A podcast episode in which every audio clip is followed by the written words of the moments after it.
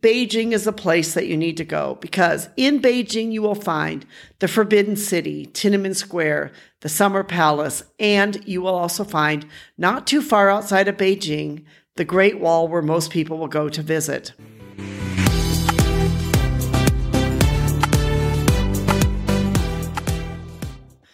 Hi, this is Anita from the Dusty Roads Podcast. The Dusty Road podcast is all about living our life as a global citizen. As part of that, we like to talk about different parts of the world, in particular, parts of the world where we have been. You know, um, Shanghai, China, and Beijing, China are two important cities in China, and they're actually mega cities. They're huge. You go to either one of those cities, and they just stretch and keep.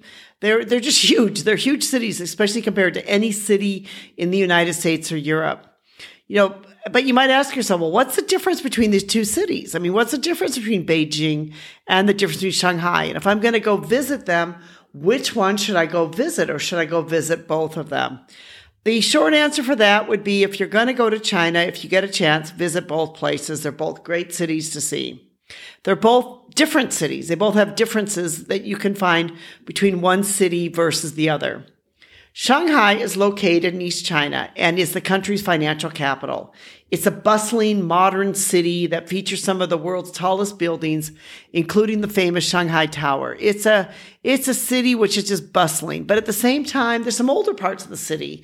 There's the Bund waterfront area, which is um, sort of the older part of the city downtown. There's a Yu Gardens and there's various shopping districts. You know, it's a place where you can experience Chinese culture and Chinese life. Shanghai also has a long and rich history which dates back to the 5th century. So it's a very old and ancient city. It's an important trading point port during the Tang Dynasty when it became known as China's four great trading cities. And it's, you know, its economy flourished as merchants from all over Asia would come to trade within China come to trade within Shanghai.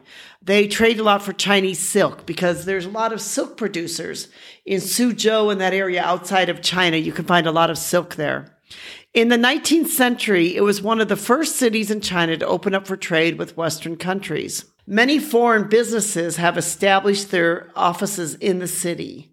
And so this has led for an influx of wealth within the city itself. In 1863, there was a Shanghai International Settlement the settlement had both American and British enclaves in Shanghai, in which the British and the American citizens had special privileges and rights compared to Chinese nationals. So it was kind of a little bit, you could almost compare a little bit like a little America and a little Britain, but within the city of Shanghai itself. This treaty was actually repealed in 1943. So almost for about like 80 years you know, you could kind of say that, you know, Americans that were living in Shanghai and the British that were living in their part, that they sort of had some special privileges because they were British or American citizens.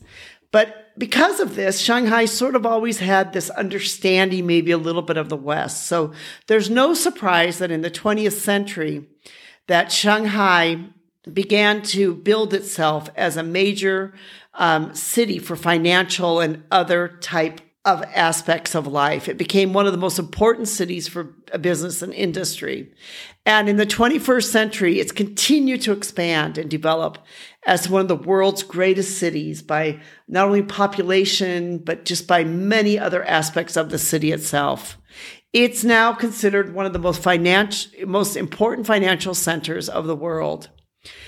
Now, Beijing, China is a little bit different than Shanghai. It's not exactly the same. It's located north of China. And it's also known for its vast cultural heritage, but it's also home to the government of China. So it is the it, it's basically the seat of China, or it's a place where the government of China rules China from. But more important than that, it's also a great cultural center because it has some of the most important cultural landmarks that China has to offer. So if you're looking to see some of the things that China has to offer, um, you know, culturally, Beijing is a place that you need to go because in Beijing you will find the Forbidden City, Tiananmen Square, the Summer Palace, and you will also find not too far outside of Beijing the Great Wall where most people will go to visit. You know, Beijing is important because Beijing has been the capital of China almost for a thousand or more plus years. There was just a very short period of time when it was not the capital, and the capital was moved to Nanjing. But throughout most of China's history, Beijing has been the capital of China.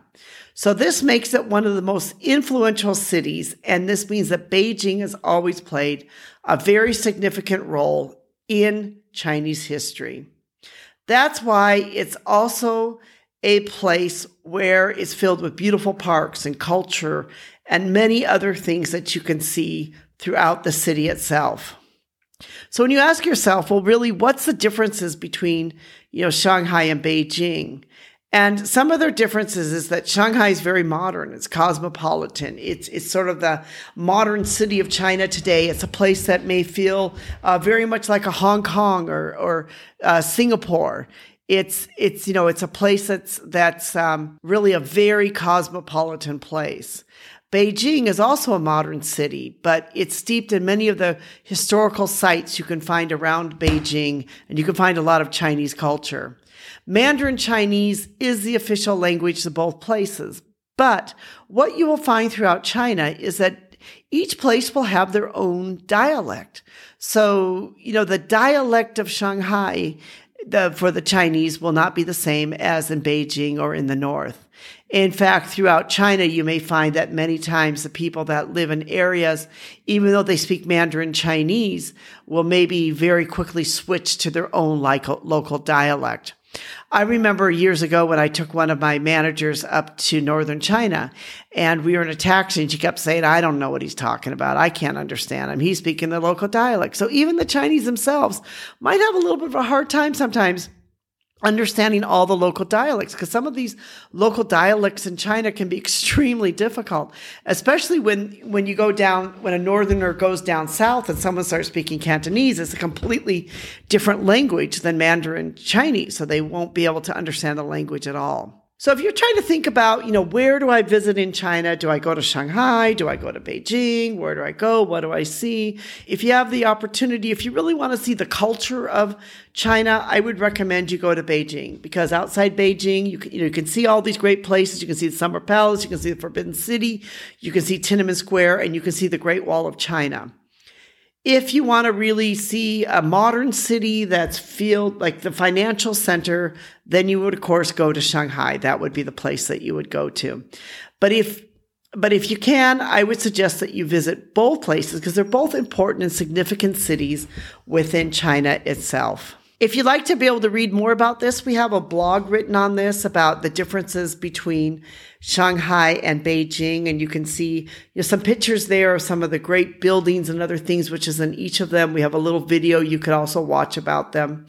And, you know, we really recommend that if you have the chance to go to China, that you go to visit China at least once in your lifetime because it is a fabulous place to go visit and to go see. Thank you so much for listening. We really do appreciate you and we appreciate you being part of our community. We appreciate you joining with us to live your life as a global citizen. We'd like to thank those who helped to put this together, specifically our team, and in particular Rico, who makes this podcast possible. And we'd like to thank you, our listener, for listening to us because we know without you, this would not be possible. Thank you so much.